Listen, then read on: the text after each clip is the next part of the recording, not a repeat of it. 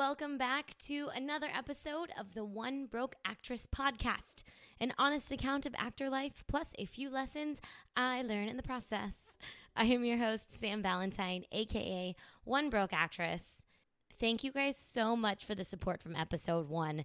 I am so happy to be back with you guys for season three, and there is so much more to come. Thank you, Christina Ochoa, for last week's episode. We've gotten a lot of feedback, and it was very interactive on Instagram, and it was really fun to read those reviews and uh, just how excited you guys were to have the podcast back.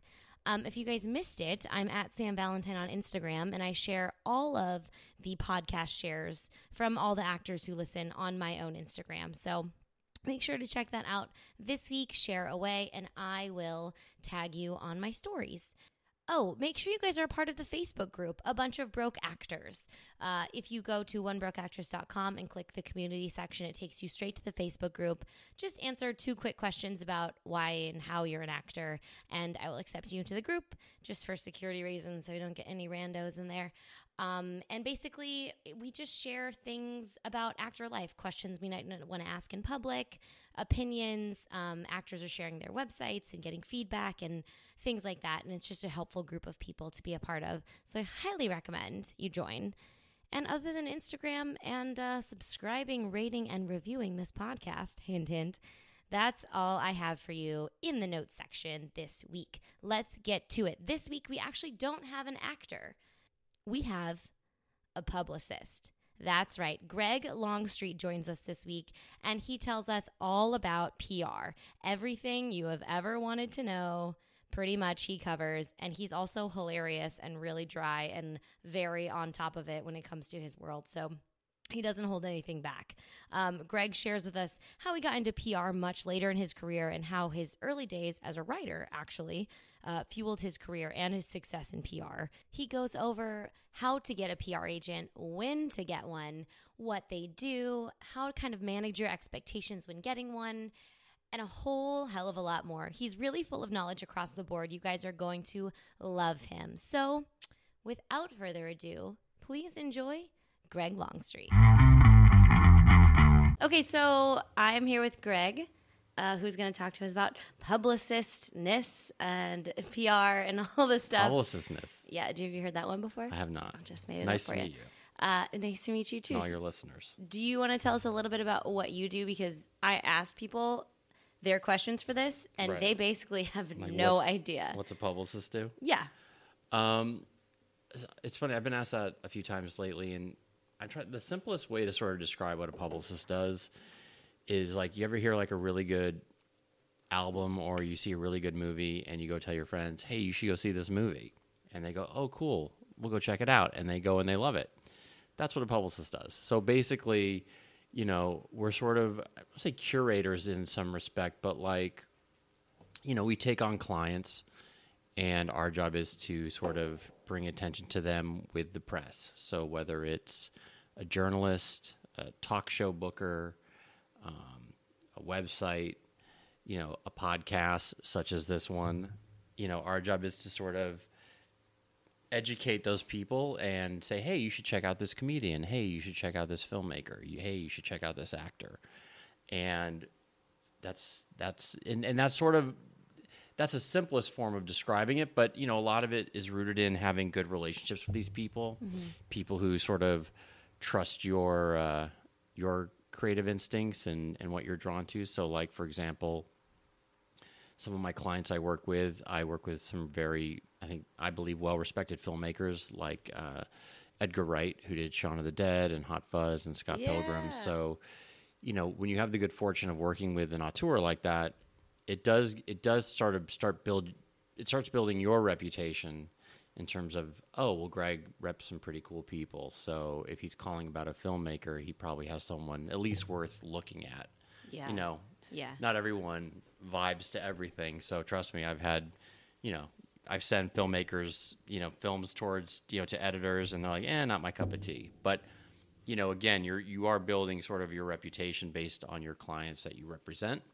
Um, you know, there are publicists that that uh, represent a lot of reality people, so that's sort of going to be imagine that job. but that's going to be their you know so that's sort of their reputation then you know what i mean so if they're calling saying hey i've got this great actor. It's like, well, you rep, you know, a YouTuber. So how good, can, you know, you, it, Yeah. It, it's kind. I'm kind of going on a tangent, but it's so. it's kind of like agents. Like you, you kind of find a little niche sometimes. Yeah, I mean, definitely agents have specialties. You know, kind of actor. You know, some like to focus on young ingenues, or they like to, you know, work with more established talent. Yeah, absolutely. You know, there's there's agents who rep writers who focus more on genre or comedy. So yeah, absolutely. So so So how did you get into this then? um, I got into it. I'm born and raised in Los Angeles. Um, and it, it's going to sound a little, I'm say cliche, but so I grew up in the industry to some degree. My grandfather was a novelist and screenwriter from like the old Hollywood days. Cool. Um, and then from him, my father and my stepmother were writers and producers in TV. And so I sort of uh, grew up around it. Not that like I was groomed for it by any means, but I definitely, being in LA, being around it, having probably the childhood I had, I gravitated towards movies and just falling in love with movies. And it all sort of worked in sync with each other. So I knew creatively in some degree I would want to do something. I actually was an actor as a kid, not not uh, I saw that. I found your IMDb. yeah, yeah, yeah. so you know, I was like doing theater. I did Im- like an improv class when I was a kid, and I I managed to get an agent. Like I think when I was like seventeen or eighteen, and started going on auditions and auditioned for like you know movies like Honey I Shrunk the Kids. Uh, three What? o'clock high, like just ran, just movies that like you look back now, like oh my god, I auditioned for that movie. Um, That's so cool. a Did you audition for TV ever, or was it not that? yeah, yeah, no, Okay. absolutely. Like you know, all the shows of the. I mean, because I'm an old guy. I'm 49, so we're talking like the late 80s, mid to late 80s. Uh-huh. So any TV shows, pretty much. Um, and my parents didn't really do too much to help me in that world. I mean, once like I, they gave me one part on a show once for fun, and that was cool. Um, and that's on my IMDb, and you can find it on YouTube. Um, I did, yeah. So I did that for a little bit, but I never really, you know, I was kind of I, as an actor. I always got called back, but I never was able. I was kind of like always that one step shy of booking the role. So I don't know if that was just lack of focus, but you know, I just I whatever I I think I probably lacked it for the better. Um, eh, from there, I uh, you know, and I was in college. I went to college, got my degree. So in college, I started getting more into creative writing, being a, like screenwriting, because again, I come from a family of writers. So Did that's you go to college here? um, I went to junior college because I was a terrible student. Then I transferred to Arizona State, I wish I would have taken time to t- cheaper college. Oh, yeah? honest. yeah. and then uh, yeah, so I went to Arizona State, and then I transferred back here to LA to finish up. And but yeah, I started getting into writing and just writing screenplays in my spare time. But I took a real job after college. I worked in the um, magazine business. There was a, a magazine called Vibe Magazine, which is a big hip hop magazine that was just launching, and I was a real I was really into hip hop, and I was running a hip hop column for my school paper. So yeah, I got a job out of college working for this magazine, uh, which was a lot of fun for a few years. I got bored of it. I went back to acting for a little bit because I was like, I don't know. I, actually, I got married, and then uh, this is a long story, but I guess it's No, I entertaining. love it. Um, so I got married in that time, and then um, I was like, well, I don't want to do this job forever. So I left that job. I went back to acting a little bit. I did some theater and just, you know, figuring it out. And I didn't know, you know, I was writing in my spare time still. Um, and I actually took a writer's assistant job on a show called Step by Step with Suzanne Somers and Patrick Duffy. It was like about, they had like the huge melded. So I, was a I can hear the theme song. yeah, yeah. step by step. Um, so yeah, I was a writer's assistant on that, and that was cool. And you know, just flailing around like we all do, I guess. And then uh, my my now ex wife was uh, got pur- purposely we got pregnant, and I was like, well, I guess I, I should get a real job again. I love that you go in and out of these quote unquote real jobs. Yeah, yeah. Well, I went And, back like to the honeymoon in acting. well, I, w- I went back to the magazine world, um, but in all this time, I'd actually written a script that, um, and this I'm sure someone we can get into because look, even though I do PR, I actually have I can speak on a lot of things, you know, about how you get yourself out there. Great. So, I you know, so just you know, I'm all it's all about meeting people and talking to people and you know, striking up conversations. So in all this time, you know, I had written. I remember I wrote a script, and um, and basically I wrote it over like a Thanksgiving break from my job. Like I was, you know, we were closed for Thanksgiving, so I was like, I'm gonna write a script. So I I had written a screenplay, um, and I thought it was a funny screenplay, and would give it to people. You know, someone say, "What you do?" Oh, I wrote a script. Oh, let me read it, and you know, we don't need to go too into too much into it, but basically, you know, gave it to the right person who thought, hey, you know, this is pretty funny. Let me let me give it to you know my manager friend, and they thought it was funny. And then from there, it was like you know they had notes, and so I would do those notes. And meanwhile, so yeah, I'm, this must have been the same time I was still as a writer working as a writer's assistant. So I remember um, we got the screenplay sort of in shape, and they went out with it. Didn't sell. Usual story. Um, so yeah, so I went back to work. I went. I my like I said, my my now ex wife uh, was pregnant with our first child, and um, got a job back in the magazine business, and I was miserable. I hated it. And about eight months in, I got another call from the managers I had been working with on the script, and they're like, "Hey." Now that you know something about Mary had just come out, and there people were kind of looking for gross out comedies, and the script I wrote was pretty gross. um, want to take another go at it, and there's like a trick they do where you change the title so they can't pull coverage. They can't say, "Oh, this already went out." So you change the title, and you change the, and you Take notes, guys. and you put a pseudonym on the script. So like I changed the title, my name wasn't on it, it was a fake name. Total scam. And but this is what people do, so they can't go, "Oh, this we already read this and we passed." It was like so it went out again.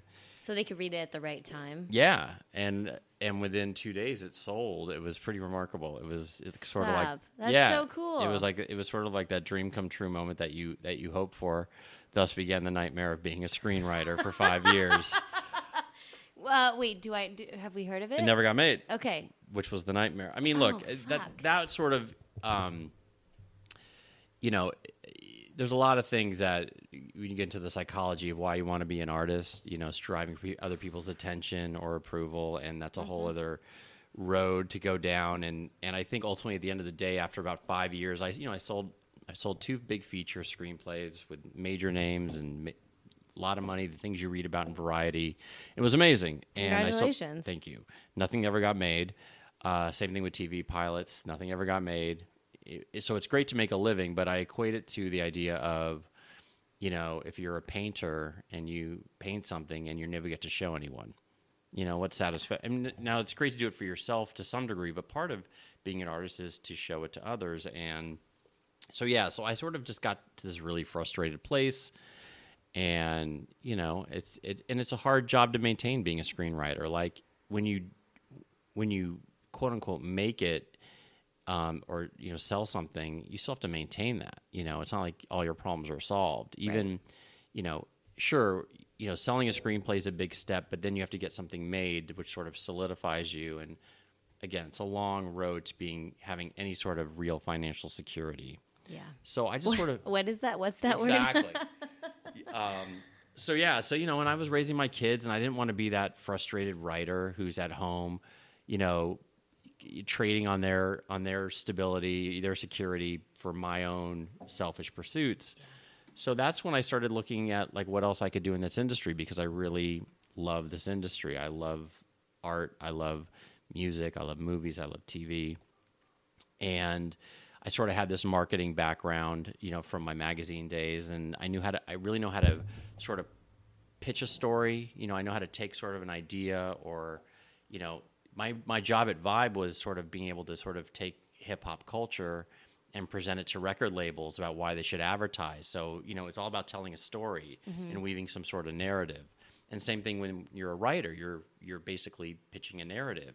So I I I possess that talent, which is not an easy talent to possess. And Do you feel like you learned it over time, or do you feel like it's just kind of something you've always definitely had? learned it. I was a speech communications major. I think having an acting background, I think being a ham of some sort. I was a camp counselor, and you know, Hey, like me too. like that. Like it, my daughter's a camp counselor right now this summer. So you know, I think just having that sort of it's weird because I do I really have two sides. My girlfriend calls me porcupine. Eliza calls me porcupine too. My client because I have like have a side that's really sort of outgoing and conversationalist because my job sort of Requires demands it. Yeah. And then there's a part of me that just like shuts down and like the quills come out and it's like, don't talk to me. It's like the writery side. of Yeah, absolutely. Um, so I, um, yeah, I think you have to possess some sort of skill to do that. To sort of pr- whether you're pitching yourself um, as an actor, whether you're pitching a magazine or you're pitching a screenplay or you're pitching a client as a publicist, you do need you do need to have some sort of. I think to really be good at it, you need to have a, some sort of creative foundation. Now, there's a lot of publicists that do a great job um, doing what they do. Um, I think what I bring to the table for the clients I work with is is a is a level of creativity that is not is not as common, maybe. Okay. Um, just in terms of like the kinds of ways I can, you know, put together an email in terms of again, uh, when I sign a client or I like let's say I'm taking on it, for, jumping ahead of ourselves. So It's okay. I love yeah, it. yeah, yeah. yeah. No, well, just because. So basically, I forget what your question was. I think it was just about Well, like kind of how you got into it. yeah, yeah. So no, that I remember. That so could- yeah, so this is now we're getting to the point where basically I was at a point where I was looking around, what can I do in this industry, really contribute. Um, the the woman that owns the the firm that I work for, Polaris PR, was a very established publicist. Um, I really respected her and just knew her via you know common people. And I said, hey, let me answer your phones and see what PR is about. I was 34 years old, and Wow, you went from being like a paid screenwriter to going back to being a receptionist. Wow. because I really I I wasn't in a rush. I had you know I I had some savings, and I go I really want to learn. I you know I can't impress enough to anyone in any facet of any business is learning everything. You know from the you know you have an opportunity when you're sitting at a desk, receptionist desk. You're the gatekeeper. You're receiving all the phone calls. You're you know from journalists, from agents. So I looked at it like this is a great opportunity to know who all the players are, to know the inner workings of the industry and how it all works. And being older, obviously, I think I had kind of a head start because I had a, a work ethic. Mm-hmm. You know, when you come out of college, you're kind of No one know, takes you seriously. not even that, but you're coming out of college and you're sort of like you think you're the shit, and you know, like this will happen really easy. And it, you know, it's it's hard. You know, there's people coming out of college today, even trying to find a, a, a good person to answer phones for you because, you know, we live in this digital age and you have 23 year old CEOs running dot coms or whatever, and uh-huh. they're like, "What? I can't be a publicist tomorrow." And it's like, you know, there's a lot more that goes into being a publicist than just what the job description is. You know, the oh, job description is pretty basic. You pitch your clients and get them press, but there's so much nuance to that. So, Um, so what is like the day to day like for you now that you have your own clients? Yeah. Um, the day to day, you know, it changes. It changes minute by minute, honestly, because I, you know, you have a list of clients. They all have different needs and different. They're all different places in what they're working on. So, for example, you know, there's Eliza, who's a established comedian who's got her fourth Netflix special premiering later this month on Netflix. I don't know when this is going to air. Awesome. July This'll- 20. This will come out like uh, end of September, October. What? Yeah. This is so long. Do you, know how hard it is to get actors to guarantee a date? I got to do all this shit Oh, in really? advance. okay, well, it'll be streaming then. You can watch uh, Elder Millennial on Netflix when this airs. Um, so, like right now, like today, we just launched the trailer, and that requires a whole like we did an exclusive with Us Weekly to premiere the trailer, which required an interview with her. So we're at that phase of launching the special. Then I have uh, a, a filmmaker client going to Comic Con next week with his movie, um, and that's a whole other thing. So it, the job description shifts from client to client depending on what they have going on How many clients do you have? it changes but you know right now i'm actively working on let's see one two three four five like five or six in various places of of what they're they have going on and Okay. you know some aren't actively pr- promoting a project but you know maybe they're working on something it, it changes month to month Do you do you mostly do work with clients when they have a project going on, or Yeah. is sometimes they're just? I've heard I don't know. I've heard all sorts of things from publicists. Like I get them like invites to things. This and, and Yeah, is that just like the BS?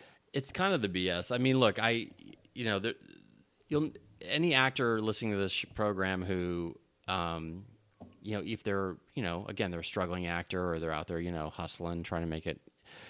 you will not have a problem finding a publicist who's happy to take your money.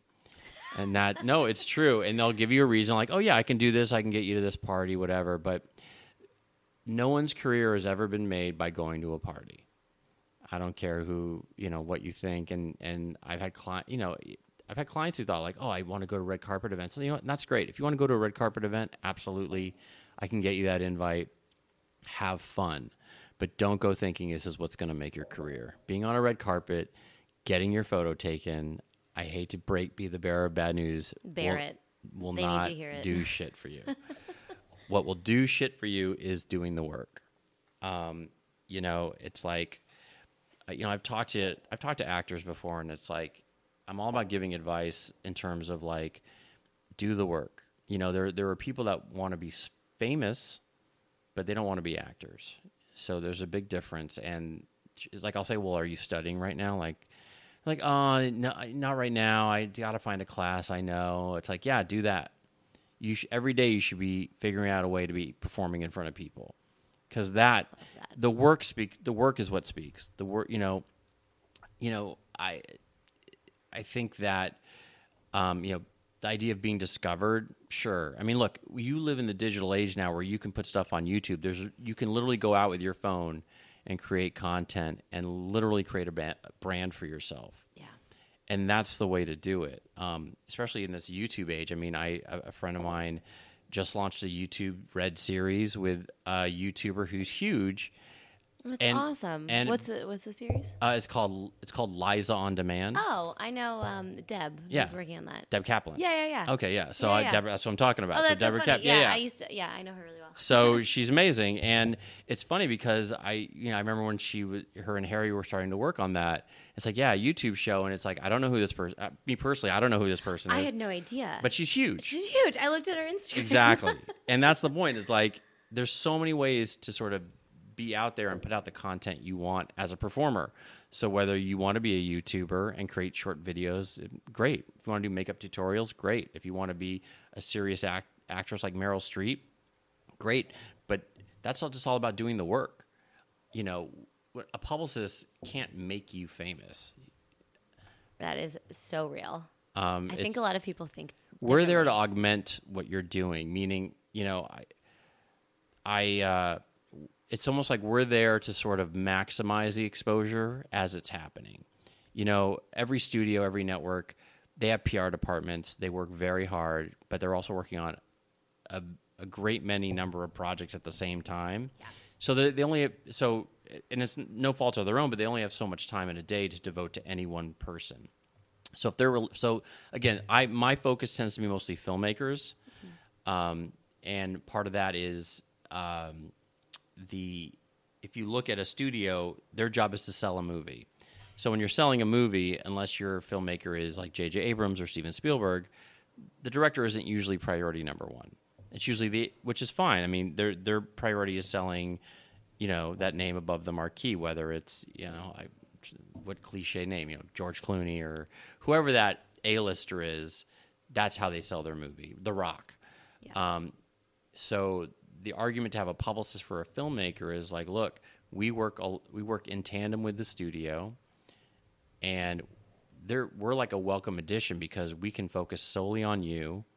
Take You know what I mean? heat off them. Yeah. and and we know a lot of different we all you know we all know different places that like filmmakers that like to talk to filmmakers and you know so we can sort of maximize your role in the film as a director because the studio just doesn't have the time to commit not that they don't have anything to offer they always bring stuff to the table Yeah. i'm just saying like we're there to focus solely on you Do you feel like it's pretty collaborative in that way?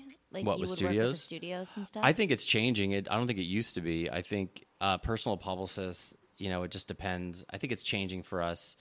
I, I think there was a, a there's sort of like a, not a church and state. Um, what's the word I'm looking for? Like a line in this. Personal publicists and studio publicists were almost like sworn enemies. Oh, really? Yeah, because a lot, you know, there was a time I think where, and, and, and maybe it's still true for some publicists, where, you know, again, we become the gatekeeper of the client. So a studio wants your client to do everything everything in the world to promote the movie. Our job is to sort of be like, well, we'll do this, this, but we don't need to do this and this, and you know, no one likes being told no. I really pride myself on being very collaborative and reasonable. So even if I say no to something, you know, I don't. I think there's a way to to deal with and talk with people that's respectful and and sort of um, gets this.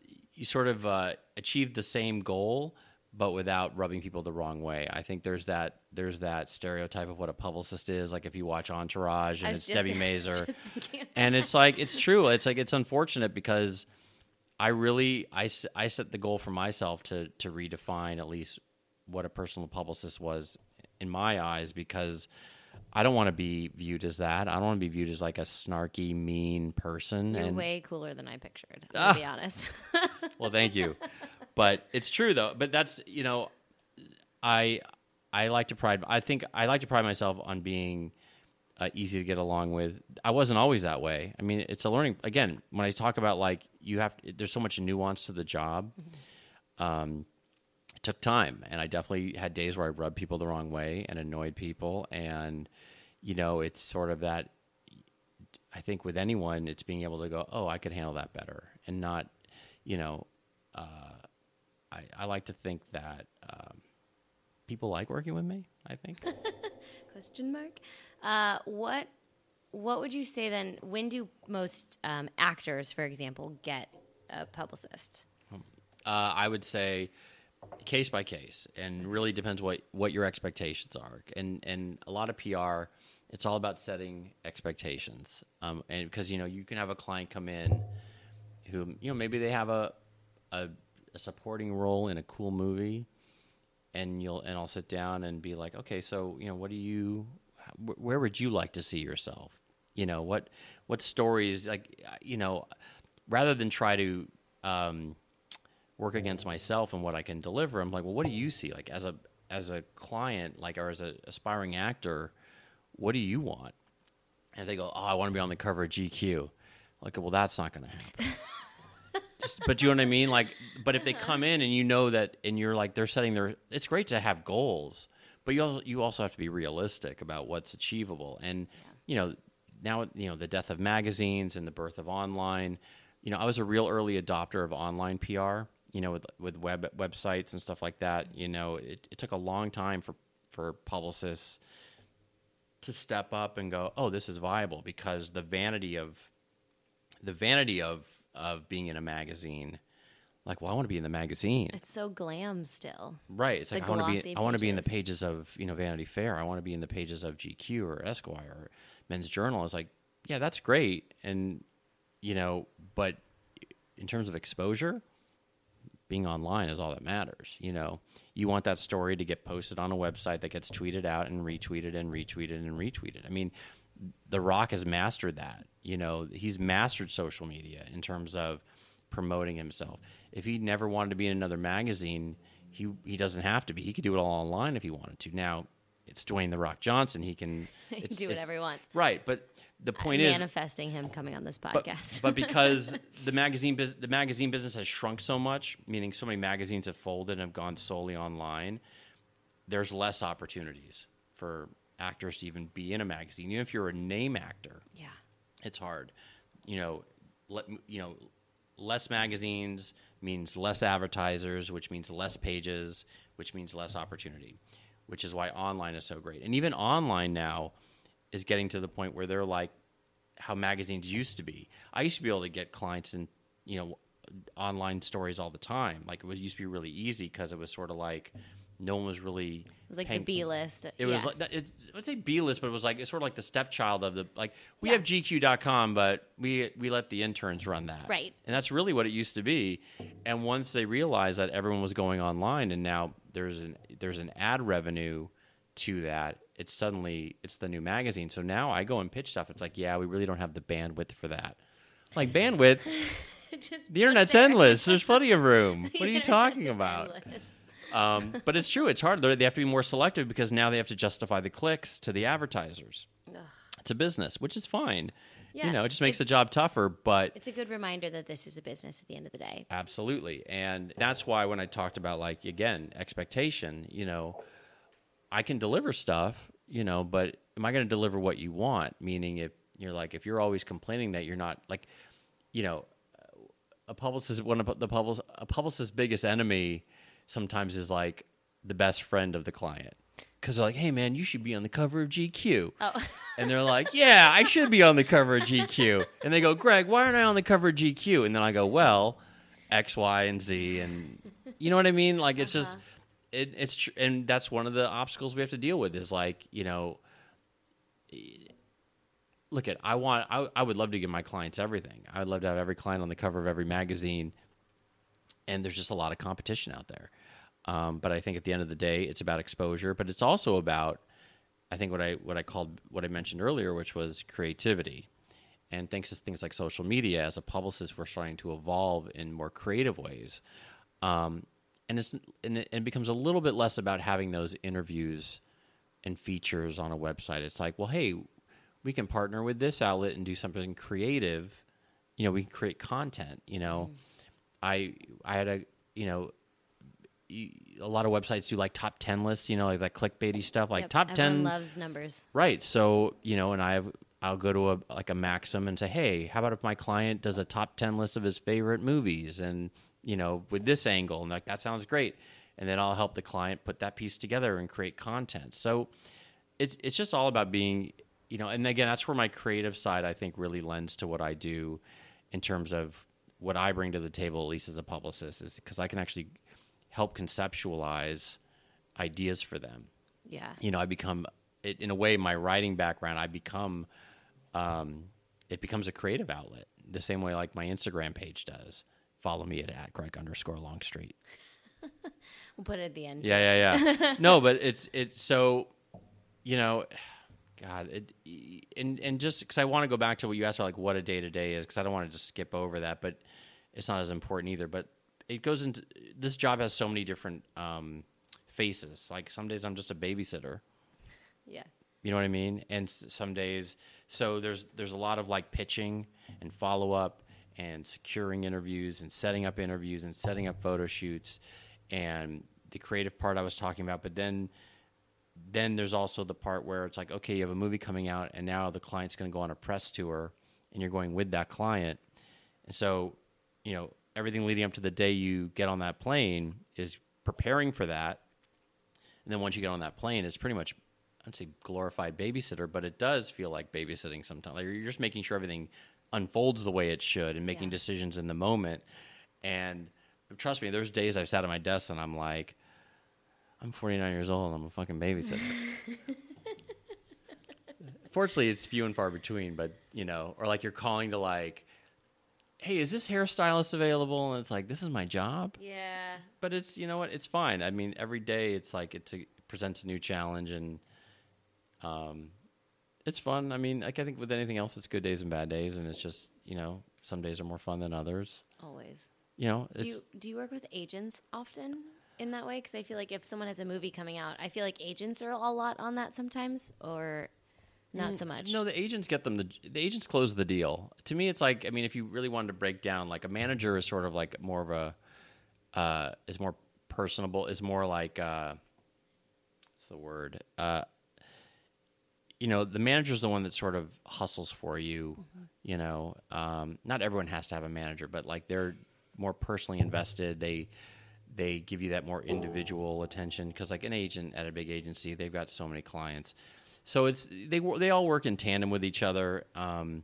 and complement each other in their own ways. But you know, managers sort of like almost like day to day. Agents there to close the deal. You know, obviously if if there's an opportunity to, for like for like you know to bring clients together and create that synergy within an agency because they're both rep by the same firm, then that's another value to having an agent. You know. Yeah. Um, publicists are sort of like our own lone beings. Like we work with we work within work with them, but we we sort of do our own thing. Um, we let them know what we're doing. Like you know, I'll I'll email an agent and a manager saying, "Here's the schedule for Comic Con." Yeah. You know, and I'll see them down there and say hello and chat with them. But there isn't too much day to day interaction. Sometimes it just depends if there's a reason to. But we sort of do our own thing. We we don't work on commission. We get paid monthly. We get a ret- what's called a retainer for our services, um, whereas agents and managers get paid you know commissions.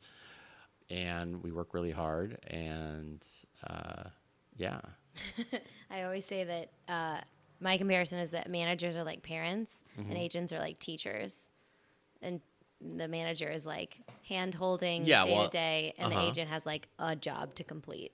Yeah, they just got to close the deal. Yeah. Absolutely. So publicist is like I don't know what to we think of another analogy for that. We're the one. babysitter. I think I was. That's what I was getting at. That's pretty good. That works actually that way. We're here. Yeah, we. You call us when we're. You need someone to take them to daycare. I guess.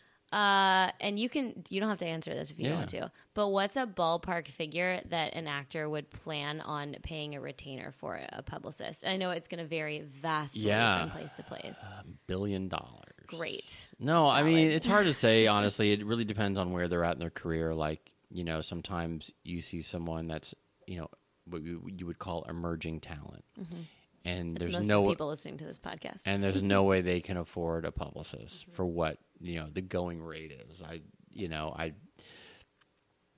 but and that's sort of I think I think you have publicists that you know I always say you get what you pay for, and if it's too good to be true, it probably is. It's like you know oh, I got a publicist who charges me only a thousand dollars a month.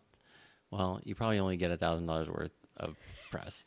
Not that you can equate what you spend to the press that you get, because uh, first of all, any publicist who promises you promises you press, it, I would I would question. Like I never Good promise press. I can I can never sit in a meeting, you know, pitching a potential client. I can't guarantee you press.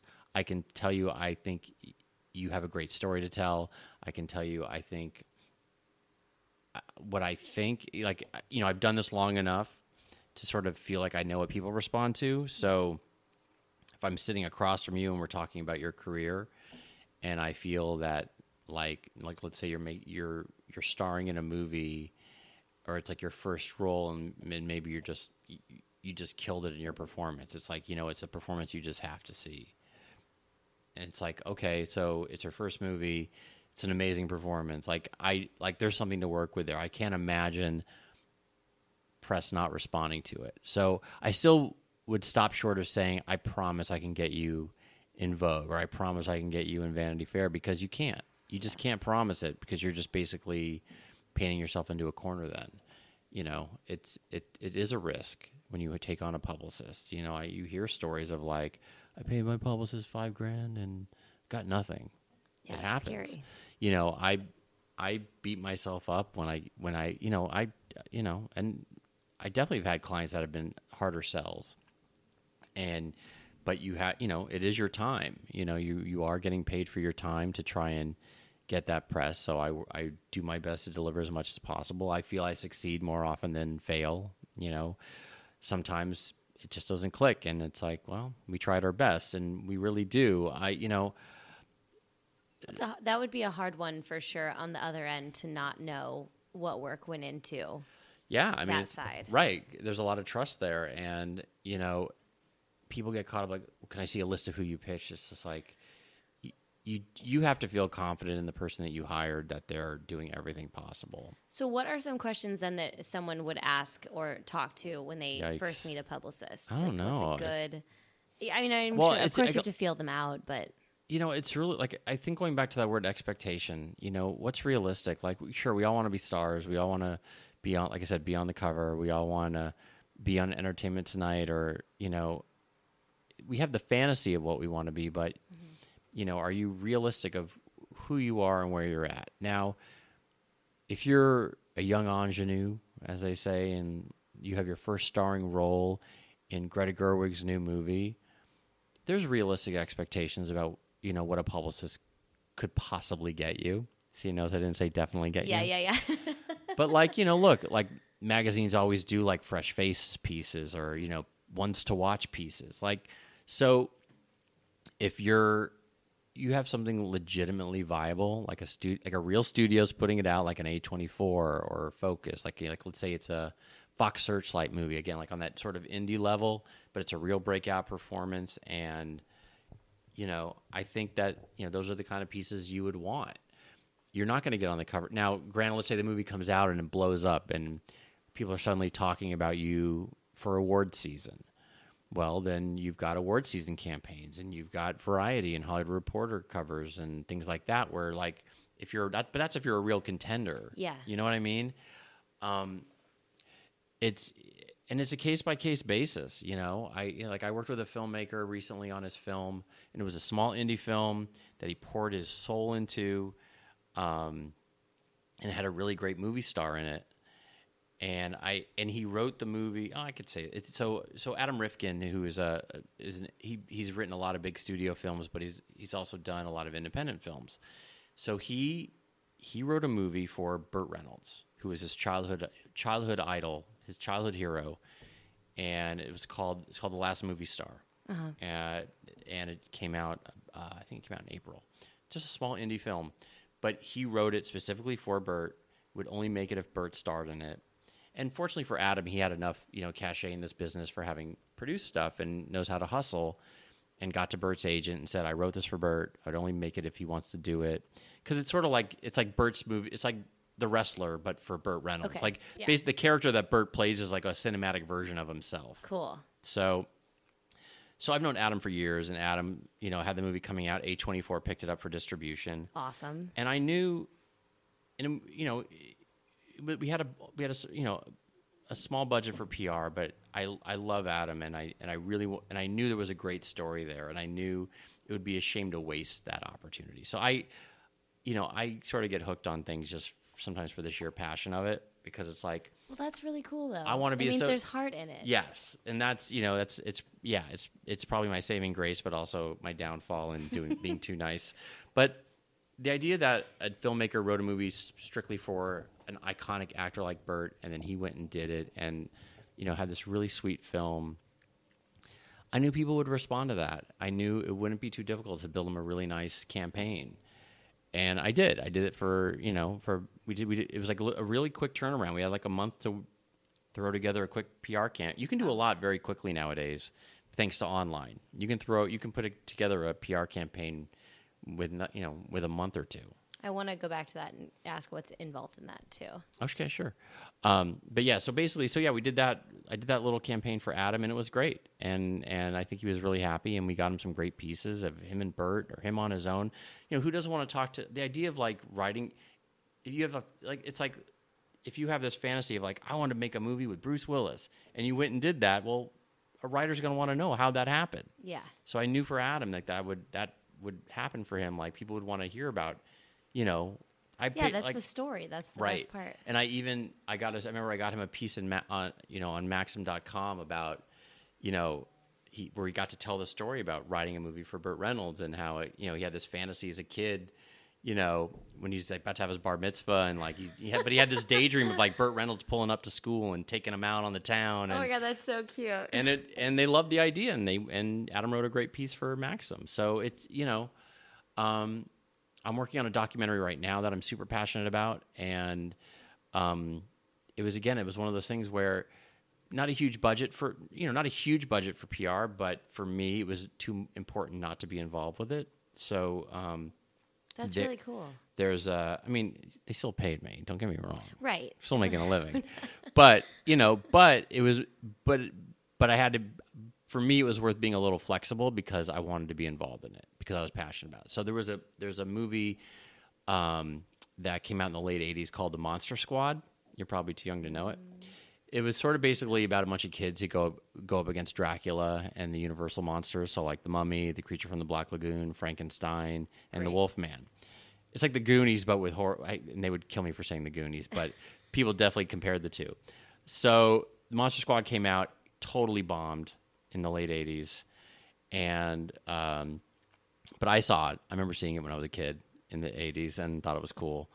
And so the star of the movie, Andre Gower, I guess in the last I don't know how many years, three or four years, there's been this sort of this cult following of the film that sort of presented itself I do love that about the internet, I have to say. and they discovered this huge fandom and um, his producing partner was also a huge fan and they had had this road show of screenings where all these fans came out and they just discovered this huge legion of fans of the monster squad so they made this documentary called wolfman's got nards which is a quote from the movie which you have to see it to get the joke but it's there's a scene where they're confronted with the wolfman and the friend's like, "What do I do? What do I do?" And and Andre's character is like, "Kick him in the nards," and so he.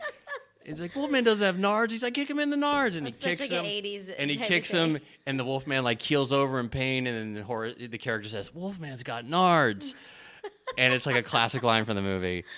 So they produce this documentary. That's a great documentary about film fandom, not just for that movie, but film fandom in general. And I when I just when I heard about it, I was actually I was at a meeting about something else, meeting with these producers, and like, oh yeah, we got a couple documentaries we're working on. I'm like, oh, what are you working on? And like, oh yeah, we got this documentary called Wolfman's Got Nards. I'm like, Monster Squad? Your eyes just light Yeah, up. yeah, and they're like, yeah, you know, I'm like, absolutely. I go, when can I work on this? And you know, and that that that sort of gets into like how you find business. You know, mm-hmm. it's it's again, it's striking up conversations. You know, if you don't ask that question, you don't hear about Wolfman's Got Nards. Well, and if you don't listen Yeah. either, that's the other You half know. of that. So I mean, who else is going to be the publicist for that documentary except the publicist who knows that movie and loves that movie? Right. So, um, and I guess that's the difference between like so the firm I work at's a, what you would call a boutique firm. You know, we we don't have a huge list at any given time. Like we keep it pretty small and contained because um, you get more individualized attention that way. Uh, the benefit of that, in my opinion, you know, we we work out of a small office. We have very low overhead, so the pressure to sign a bunch of clients to keep the lights on is less so. So there's a lot of great firms out there, and I would never speak ill of you know the Rogers and Cowans of the world and the IDP. They're fantastic. They're run by fantastic publicists, um, you know, but they have to sign a lot of people. So you know you have to really be sure. So it's it's, it's definitely more on the client than the publicist. So like when you're taking those meetings, and you're meeting with like I and this is what I I'll tell you exactly what I say to every potential client is that I say we all call the same people for the most part. We all have the same, you know, same contacts for the same talk shows. So it's who do you want picking up the phone on your behalf? Who do you want delivering your message? Um, and It's actually true about like agents and representation in absolutely, general too. yeah. So if you're meeting with someone like, yeah, we'd love to sign you, sure, you sound great, but you don't really feel there's a passion or an investment, then odds are they're going to bring that to their phone call. They're going to maybe send out like, you know, their hundreds of emails, maybe not do all the follow up they need to do. And again, I'm not referencing anything specifically. I'm just saying like, you know, you have to gauge, and it's it's really on you, the potential client, sitting there taking those meetings, to separate yourself from the fantasy of like, you know, like oh my god, because I fell into this trap as a writer, like oh I want to be at this agency because they're the biggest agency. Of course, Oh, I we've wanna- all done it. Right, like oh this person, oh yeah, they represent, uh, you know, they represent Jennifer Lawrence. I work with the same agent as Jennifer Lawrence. It's like yeah, but I assure you, you're probably not getting the same attention as Jennifer Yeah. Lawrence. But people people find value in the association, and it may actually not serve them well. And again, that's not speaking ill of. I don't know who Jennifer Lawrence's agent is, but I'm saying like the idea that it, it's about who who's working on your behalf. If if if they if you feel confident they have all the right contacts and you know you maybe you see their client list like oh, okay they repre- like they've got legitimate clients, so they know what they're doing obviously, and they're passionately invested in who you are. And go oh my god I loved your movie. Your performance was amazing. And they're they're keying into stuff like, oh my God, how'd they know that? How'd they see that? And like, that's a good sign that you have someone that really is invested in your success. Um, you know, someone like Iliza, again, I don't know if your listeners are familiar with, familiar with Iliza Shlesinger, who, you know, she's a comedian who I, you know, as a, because I don't rep- represent a lot of actors, performers. Iliza's pretty much one of the only ones um, at least for me personally. At the firm, we do, but for me personally, she's like someone I'm very invested in. Um, I met, I was introduced to her about, I don't know, like six, seven years ago. I was I was actually working at a different firm because I had left my firm for a few years and then ended up going back. But so I met her. She Did you back to acting for a couple months? no, ha ha, hilarious. Um, she so she was a comedian who would, you know, she worked her she worked her ass off, but you know she she won last comic standing, so she was a quote Oh, unquote reality. amazing. Yes and no. I mean, I think the, yeah. well, it comes with its own hurdles when you're a reality show winner. you know, there's a lot of comedians. It doesn't strike me as a reality show, but it definitely It was. is, yeah. right. I mean, look, she was up there. You know, she's up there every night at the clubs working her tail off. But when you become a winner of reality show, there is sort of a, not say a cloud that's cast over you, but you're viewed a certain way, like oh, reality show winner. Mm-hmm. What she has going for her is she can she backs it up though. You know what I mean? Like it's not like she just won a reality show. She's fucking funny yeah. and she works her ass off. And like I said, she's on her fourth Netflix special. She's a national headliner. I Was in Vegas with her last weekend, watching her crush it at the Mirage. So like, God, that's awesome. and you know, it's funny because I worked with her. She she was hosting a. So back then, when I met with her, it was to help do PR for a dating show she was hosting called um, Excused. You know, it's just one of those gigs you get at. You know, when you're like just MTV show? no, it was a it was a but it was a strip series like that. Not it wasn't MTV, but it was I think I, I'm sure that I've watched it. and you know, and that was just one of those, you know, so one of those early day jobs in your career, and so you know, we tried to do PR around that, and that moment came and went, and then I stopped being her publicist, but then we started becoming friends, which is very rare because you don't really become friends with your clients. But she and I became very good friends, and you know, and just I'm just really invested in her. Her material's great. She's constantly pushing herself. She's constantly evolving herself, evolving herself, and with each special she produ- she does like with Netflix, she just gets better and better. She's one of those comedians that as she evolves as a human being, so does her material. So what she talks about is constantly changing. Like you know, in this latest in in the special that you can now stream on Netflix when this airs, you know, she talks about getting engaged and she talks about you know what it's like to buy a wedding dress and you know suddenly being drawn to women holding chubby babies and you know and so it's and you know and and now that she's already married, I'm guessing the next special will focus on being married and like so not to digress too much on Iliza, but you know, she's someone I work really hard for, at least from you know, you talk about a publicist trying to break a piece of talent. Mm-hmm. It's that passion that I'm talking about. Like I she so has that ability to be that person. And it's just you just and and and the idea of having a publicist a is to maintain the profile while you're doing all these things because she's all I mean she just she put out a book last year so it's doing PR for that. It's you know it's her tour. It's her Netflix specials. It's she hosted a limited late uh, a limited run late night talk show on Freeform last year. So all these things, as long as it's like she's got enough going on, there's always something to talk about. She just shot her first movie with Mark Wahlberg and Rose Byrne that's coming out next year. awesome. So it's you know, and so it, it's it's being there. Like, how do we maximize each of these opportunities? Yeah. Um, How long does someone usually have a publicist for? Because you said you've worked some people and then they go off and Yeah, on the yeah, grid. yeah. Is it like on a monthly basis? Is it like? Because I feel like I didn't even think about that. I was like, well, once you have them, you have them. But that you makes do, sense. but you know, client. So you know, fees can range. So basically, you know, when you're on full fee, you're just you're on. So you probably have something you're promoting, like like let's say you have a movie coming out, you know, in September. So you'd be you'd have a publicist now, and they'd start working with the studio. They would start pitching out stories on you, trying to get you in those, you know, fresh face issues, things like that um, and you're paying full fee basically. But let's say you get to the end of that movie run and nothing much. It's, it's quiet, you know, and nothing's happening. Well, that's a lot of money to spend for nothing happening, and there's no reason to have. There's nothing to. If there's nothing to promote, then you would go on what's called a hiatus. Okay. And basically, you know, any so basically, you know, at that point, when you're on hiatus, um, you know, anything that, that a publicist gets for you, they'll just forward to you to look at. But there's no active pitching happening because, you know, it's sort of like that if a tree falls in the forest line of thinking.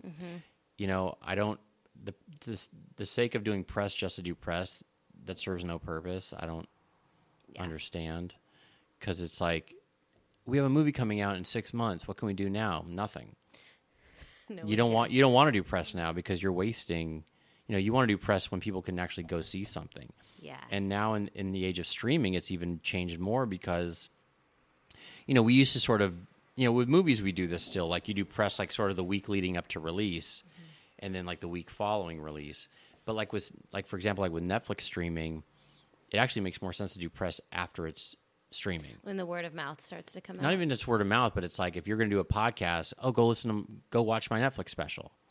People Yeah, aren't going to yeah, remember. Like if you're, you know, you're on there saying, "Oh yeah, it premieres Friday," you're going to forget about it in two hours. Totally. So you know, so it's sort of like with with Iliza's new Netflix special, which is now streaming on Netflix when this airs. it's like you'll hear this podcast and go, "Oh, I'm going to go watch Elder Millennial with you know, Iliza's new special, Elder Millennial." So, um, yeah, it for me, it's like there's no point in doing it if there's nothing for them to act on. Got you know, it. press is a call to action. It's to go investigate. You know, maybe if you're an established actor, it definitely makes sense to be on year round because there's usually always something going on. Like Mm-hmm. you know, you know, there's always something in the works. You Right. know, if but if you're like you know you're new to the game, you have, you have one film. Like filmmakers are campaign oriented because you know you can only work on one film at a time. project, yeah. So like you know, uh, you I wrap up a campaign on a movie, and then you know maybe I won't work with that filmmaker for another year. You know, I got to go find other filmmakers Yeah. that have other projects. So it becomes like a you know you, it's hard. Filmmakers are tough because yeah, they're not they're not typically year round clients. Okay, I have one more question. Yeah, I feel like I, God, I don't even know if I've answered any. I feel like I haven't answered anything. For sure, you definitely have. Okay. Uh, for those of us actors who are out there right now who don't have publicists, who aren't in the world of needing one necessarily because we have you know guest stars here, you know maybe a reoccurring Yeah. that kind of stuff. Uh huh. Um, a recurring, okay, but that can yeah. get nominated. it's true, but like Depends on the recurring. Right. Let's say we're, you know, the like our low level working actor, we're not ready to pay a publicist Right. j- at this point in our career. What are some things that we should be doing right now as our own publicists? you are your you are your best publicist in some degrees. Um, you know, uh, well, this is like kind of a multi-part answer, if that's okay. Because. I have a couple couple words of wisdom I can offer you. Love it. Keep going. Well, first of all, to go back to the, when you asked about the what we charge, Mm-hmm. my I think one thing I left out was like if if as a publicist I see someone like this person's going to be a fucking star, but they can't afford it. Maybe you you you hit pocket them. Maybe you do a couple things. You know, like the way an agent would hit pocket. Like you see the potential, and you're you're gonna because you're gonna you're gonna sort of hedge your bets and and maybe get them to the place where they can afford you. Got it. Do you know what I mean? Yep. Love that. That's so like that's why it's like I always like the advice is free. So I'm always there to talk to people and say, hey, here's what I think, or here's what you should do. You know, they can't afford a publicist, but I can sort of steer you in the right direction. Maybe I can make a call. Maybe I can send an email. You know, it's just it's case by case. So there's that part. So when you're young and if if if you're young and have no money, but you're you're killing it in some movie, you, there may be a publicist that's willing to sort of take you on with the idea that when you do make it, you're going to sign with them officially and pay them, and, and, and then pay them. yeah. So there's that part. Um, the idea of being your own publicist, look, the beauty the beauty of email is that there is a there is a level of anonymity. Did I say that right? Anonymity, meaning. So when I was when I was a, a struggling screenwriter, or I was just sort of like you know messing around with it, um, I remember that um, I was, I turned to my ex-wife and I said, "You're my manager now," and I basically created, I made up a fake company name, management company, and I told her what to write in her emails because I could track down emails no problem, like development people. I said, just email and say you're a manager and you have this great script you want to send over. It's all about perception. So um, you could set up a Gmail account that's, you know, publicity for me dot you know at gmail.com and you could be your own publicist i mean again it's all about pitching the story um, so you know i i would recommend again so like let's say I'm trying to think of a good example like google's an amazing friend. You know you can go you can type in an actor that you kind of like let's say you have a role in a movie that this is kind of like what this role was for this person. Type in that person's name in that movie and see what press comes up see what press they did. Oh, I like that. see who wrote those articles.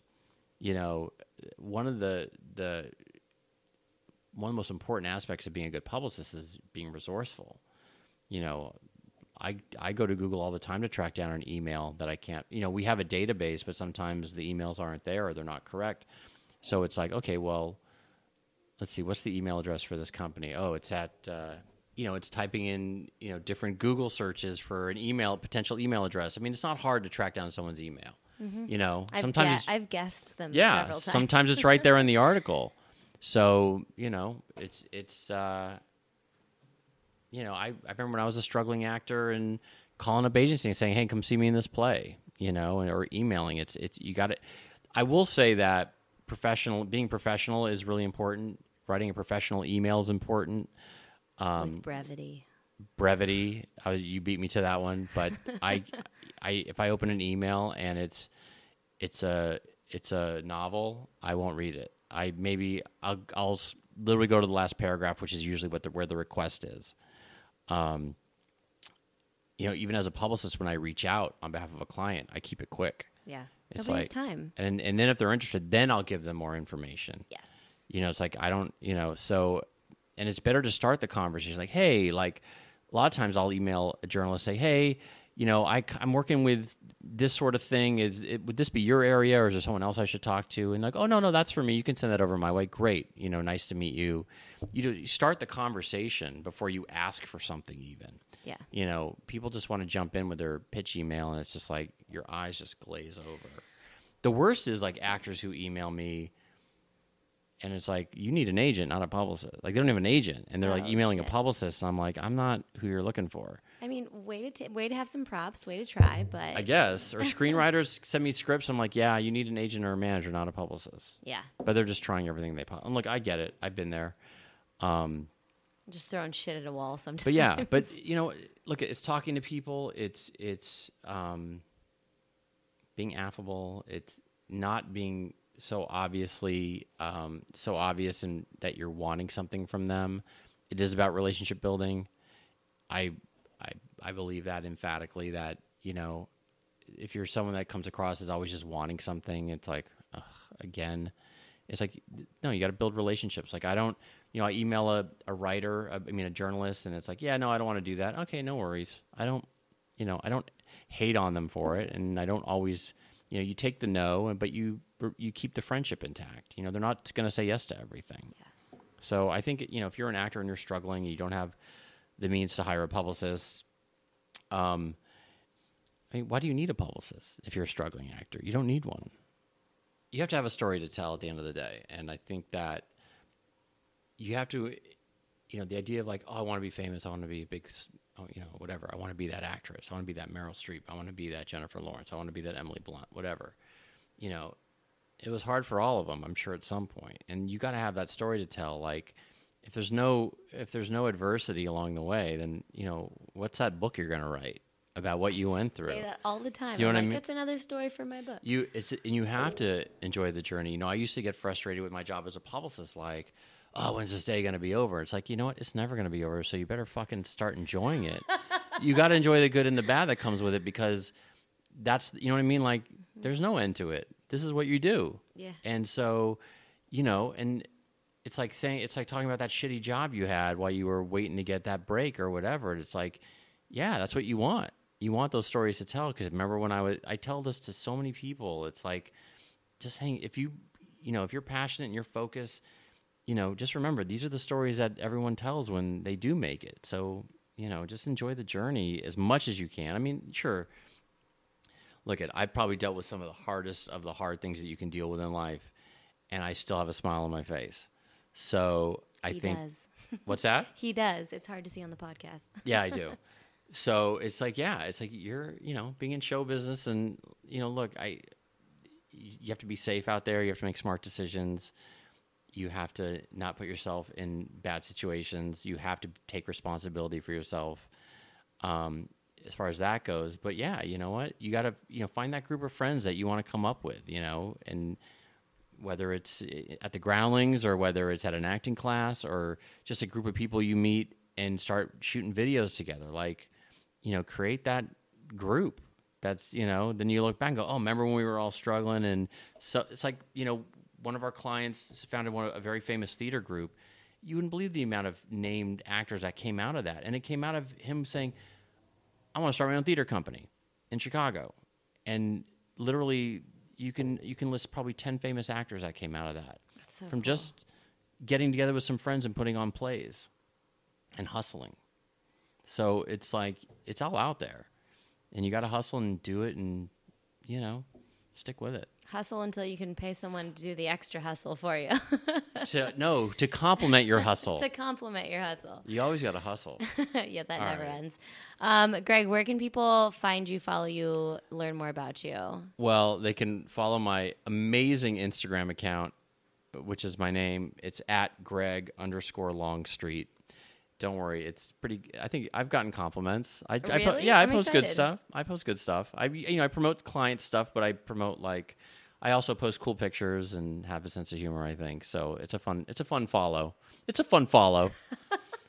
I would don't follow me on Facebook because I don't go on there anymore. And Twitter, I mean, I can't seem to break 830 on that in terms of the amount of followers I have. Not really a Twitter person. I, yeah, Instagram's where it's at. It's Yeah. all it's visual. It's very easy, and I think um, I, I can't imagine what could replace. I'm not a Snapchatter.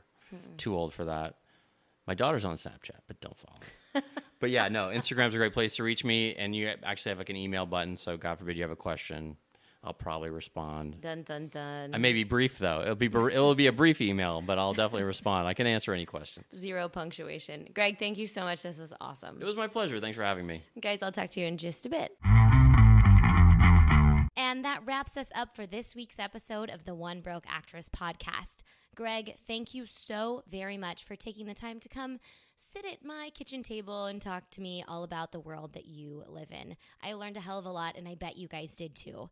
If you took anything from this podcast, if you learned anything new, please do me a favor and subscribe and rate and review. I know I ask every week, but honestly, it makes a huge difference to me. Also, share it on Instagram and tag me at Sam Valentine and tag Greg as well, and I will make sure to add it to my stories. Thank you so much for listening. You guys are the best, and I will see you next week.